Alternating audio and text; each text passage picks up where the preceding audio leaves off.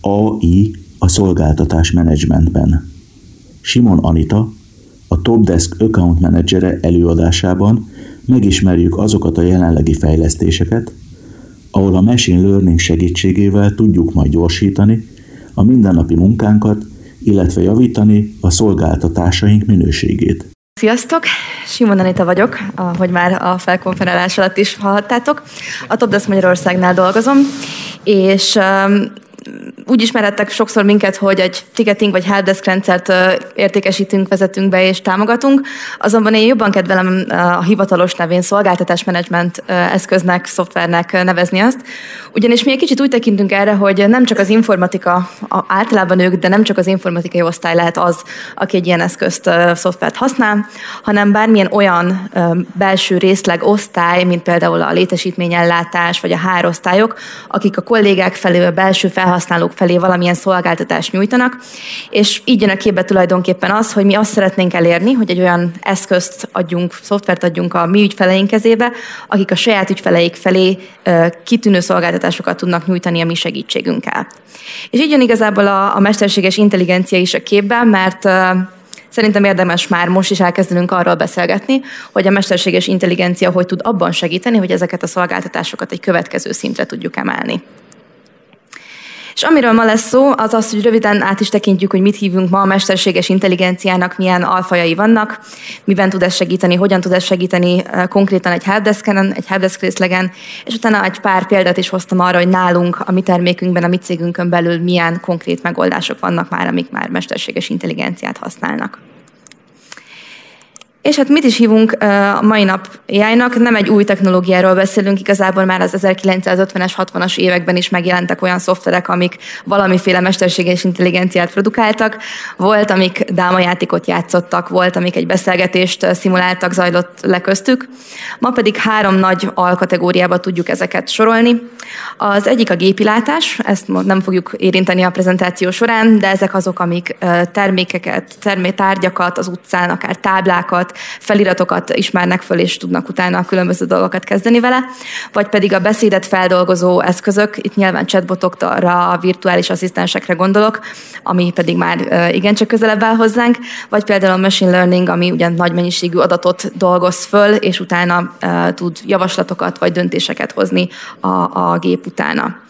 És hogyha már ez a technológia létezik, akkor teljesen jogos elvárás az, hogy az üzleti életben is, ahogy megjelenik, segítségünkre legyen, és a mindennapi életünket egy kicsit könnyebbé tegye. Régen elmondhatjuk, hogy a szoftverek azért inkább grafikus élményt adtak a passzív adattárolásra, nyilvánvalóan már ez is akkor egy hatalmas nagy szó volt, de ahogy fejlődött a szoftverfejlesztés és az üzleti világban a szoftverekre egyre inkább támaszkodtunk, már elvárás volt az, hogy javaslatokat adjon, folyamatokra tudjon bármilyen javaslatot tenni és segítségünkre legyen, viszont ott még mindig benne volt az, hogy ezek előre programozott, előre tervezett fix folyamatok voltak, amik elég rigidek, nem igazán módosíthatóak voltak. És akkor elértünk ma arra, hogy igazából mindannyiunk zsebében ott lepol egy kis mesterséges intelligencia. A mostani szoftverek azt figyelik, hogy mit, hogyan, miért használunk, mi érdekel minket, hogy minél jobb javaslatokat és, és, és olyan dolgokat ajánlanak nekünk, ami minket érinthet, ami nekünk érdekes lehet. Viszont még mindig van köztük egyetlen egy dolog, ami közös, és nem változott az évek során, az az, hogy tulajdonképpen bármi nemű érzelmet uh, tulajdonítunk nekik, vagy azt hiszük, hogy okosak, nem, nem okosak. És a machine learning például pont arról híres, hogy adhatunk neki nagyon-nagyon sok adatot, és ő nagyon alaposan utána el fogja tudni dönteni, hogy melyik képen lát muffint, és melyik képen lát kutyát, de még mindig nem fogja tudni megmondani nekünk, hogy mi az, hogy kutya, vagy mi az, hogy muffin. És ezt azért fontos megjegyezni. És pont ebből fakad az, hogy amíg mesterséges intelligenciáról, vagyis artificial intelligence-ről beszélünk, a mi víziónkban, kicsit hozzáállásunkban történt egy változás az elmúlt pár évben, amióta ezzel foglalkozunk, és megjelent az a kifejezés, nem tudom, esetleg hallottátok el már, hogy, uh, hogy intelligence augmentation, ami egy kicsit tulajdonképpen ugyanaz, és mégis más. A motorháztető alatt ugyanaz a technológia van, viszont még a mesterséges intelligencia, az AI azt próbálja mondani, hogy az adat alapján a gép figyel, felismer, mintát mutat és dönt is, addig az IA alapján a gép az adatot, a mintát odadja egy humán embernek, ezt az ember teszi okosabbá, felkészültebbé, tájékozottabbá, és a döntés mégis az ő kezében van, és ő tud hosszú távon sokkal megalapozottabb döntéseket hozni. És ez nagyon fontos elfelejteni, hogy erre odafigyeljünk, és akkor tud a gép és ember között az a szinergia kialakulni, ami már számunkra is hasznos lehet. Miben tud a mesterséges intelligencia segíteni a helpdesknek? Nagy általánosságban tekintsük ezeket át. A felhasználó szemszögéből, ha nézzük, az, hogy létezik egy tudástár, egy tudásbázis, amiben ő tud keresni, és, és magadnak megoldást találni, az valóban nem egy új dolog. Viszont ahol már meg tud jelenni a mesterséges intelligencia, az az, hogy ő fel fogja ismerni azokat a mintákat, azokat a tudástár elemeket, amik a legtöbben, legtöbbször segítenek, hasznossá bizonyulnak a felhasználók számára, és már ezeket javasolja a felhasználó számára, ezáltal sokkal gyorsabban kap megoldást a problémájára. És hogyha már pont itt ebben a székházban vagyunk ma, akkor nem szabad elfelejtkezni a virtuális asszisztensekről sem. Például gondoljunk Vandára, aki tulajdonképpen 0-24-ben tud olyan ügyfélszolgálati élményt nyújtani nekünk, mint hogyha mindig elérhető lenne egy operátor, aki segít nekünk. A megoldóknak, az operátoroknak, akik a helpdesk másik oldalán ülnek, pedig hatalmas nagy rutin munkáról fogja, rutin munkát fogja megszüntetni a számukra, hiszen a, nagyon sok minden lesz automatizálható. A bejelentéseknek a rögzítése, az alapvető, nagyon kis apró feladatoknak a megoldása, és sokkal több idejük marad olyan komplexebb, bonyolultabb, érdekesebb feladatokra, amik már egy humán erőforrás is szükséges, és sokkal inkább lesz nekik is élvezetes a munkavégzés, és hogyha már később majd a hárról is szó lesz, sokkal kisebb lesz a fluktuáció, élvezetesebb munkával szívesebben maradnak a kollégák házon belül. Arról pedig már nem is beszélve, hogyha a gép majd előre tud prediktálni és mutatni olyan dolgokat, ahol probléma keletkezhet majd a jövőben, ezeket sokkal proaktívabban fogják tudni kezelni, és nem kell megvárni, hogy akár egy teljes leállás bekövetkezzen a cégnél. És ne felejtkezzünk el a vezetőkről sem, hiszen hogyha a gép mesterséges intelligencia előre fog tudni szólni olyan anomáliákról, amik hatalmas nagy kieséseket is tudnak akár okozni, ezeket teljes mértékben meg tudjuk előzni, illetve sokkal kiszámíthatóbbá válik a jövő, a humán erőforrás tervezés, vagy bármilyen financiális tervezést meg fogja könnyíteni. Egy pillanatra itt meg is kicsit a, ki is tekintenék egy másik hatalmas nagy témakör, ami egy önálló prezentációt is megérne. Mi a Maturity modellnek hívjuk azt a modellt, amit használunk arra, amikor a, a különböző ügyfeleknek, a fejlett, szolgáltató osztályainak a fejlettségi szintjét vizsgáljuk, hiszen nem mindegy az, hogy milyen szinten is állnak, és hogy érdemes-e már elkezdeni a mesterséges intelligenciával annál a cégnél. Tény, és ez csak így ezt szeretném kihangsúlyozni ezáltal, hogy ennek a, ezeknek a szervezeteknek már el kell érniük egy olyan fejlettségi szintet, ahol érdemes ebbe belevágni, illetve ezt tudja őket egy még fejlettebb szintre tovább billenteni, tovább vinni, és nem elvárás az, hogy már belépő szinten mindenkinek mesterséges intelligencia működjön a háttérben. Nyilván a piros kis jel azt jelöli, hogy melyek azok a szintek, ahol már ez érdekes lehet az ügyfeleink számára. És hogy egy nagyon rövid, eddig miről beszéltünk áttekintésnél megálljunk, biztosak vagyunk abban, hogy a mesterséges intelligencia sokat fog segíteni a, a szolgáltató részlegeknél, és a proaktív munka fogja átvenni a, a teret a reaktív helyett, és a, az egésznek az értelme, amiért mindenki szeretne ezzel foglalkozni, és amiben mi próbálunk segíteni, azt, hogy a szolgáltatás minőségét tudjuk ezáltal növelni. És most pár konkrét példa, hogy mi házon belül mivel is foglalkozunk most ezen a területen. Hat példát hoztam, az első három még csak prototípus koncepció vizsgálat szintjén van, a második három pedig már három olyan konkrét példa, amit az ügyfeleink a mai napokon már használhatnak. Amit itt most látnak, láttok, az egy bejelentésnek az előzmények füle, amit leszcreenshotoltam. Minden olyan változás itt logolódik, ami egy bejelentés kapcsán történik.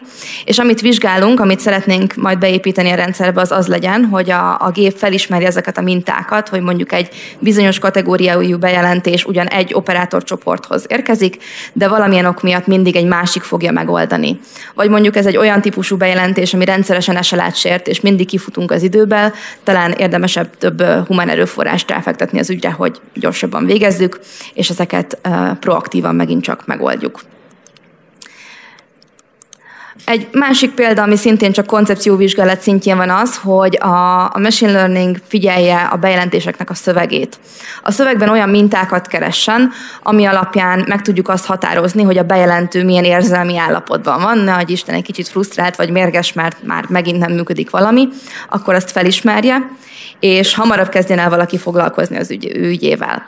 A végcél, vagy a cél, amit szeretnénk ezzel elérni, az, hogy a klasszikus uh, szerződések által definiált megoldási határidők kicsit egy ilyen érzelmi uh, irányba mozduljanak el, úgynevezett excelék legyenek belőlük, amik az experience az ő megélését uh, tudja javítani, és a nap végén még csak boldog legyen az ügyfél.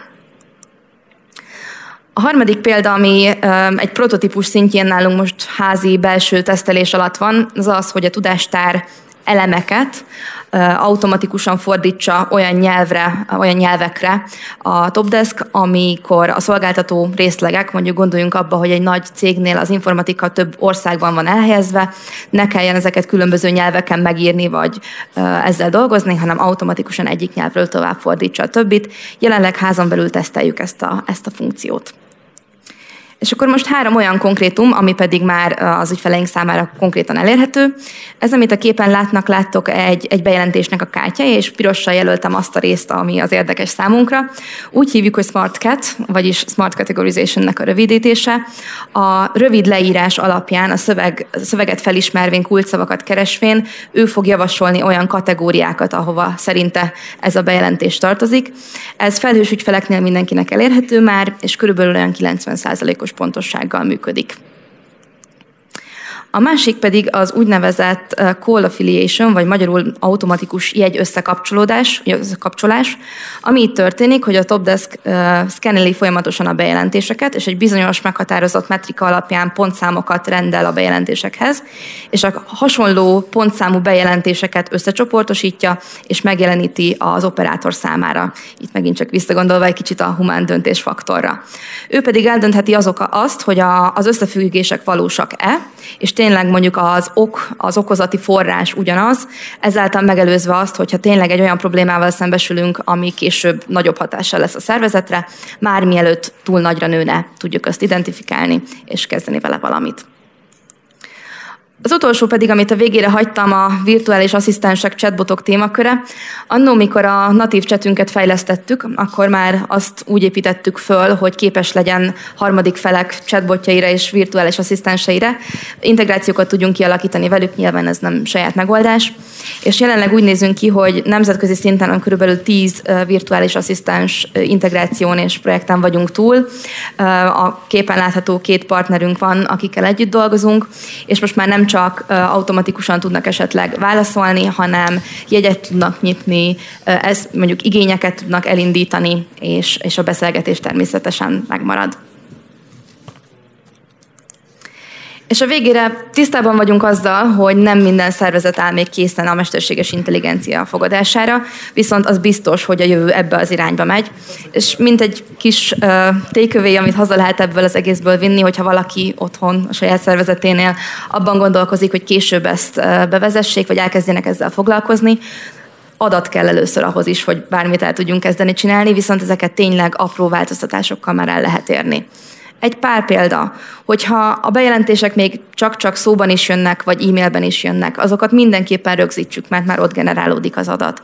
Vagy hogyha kapcsolatok történnek egy jegy megoldásánál, akkor azokat rögzítsük szintén. Gondolok itt arra, hogy ha egy tudástár elemmel oldottuk meg azt a bejelentést, kapcsoljuk hozzá, legyen az adatbázisban ott az a kapcsolat, vagy hogyha például, hogy egy másik hibajegy hasonló volt, azt is kapcsoljuk össze. És végül ezek tulajdonképpen egy nagy, egyszerű szabályon nyugszanak, hogy legyenek konzisztensek azok, hogy ezeket hogyan regisztráljuk és hogyan, uh, hogyan használjuk tulajdonképpen. Ezek az apró lépések pedig mind a mesterséges intelligencia felé, illetve ha egy kicsit visszagondolunk a maturity modellre, akkor egy újabb érettségi szint felé uh, tudnak tolni minden szolgáltató osztályt, és erre szeretnék mindenkit egy kicsit ösztönözni.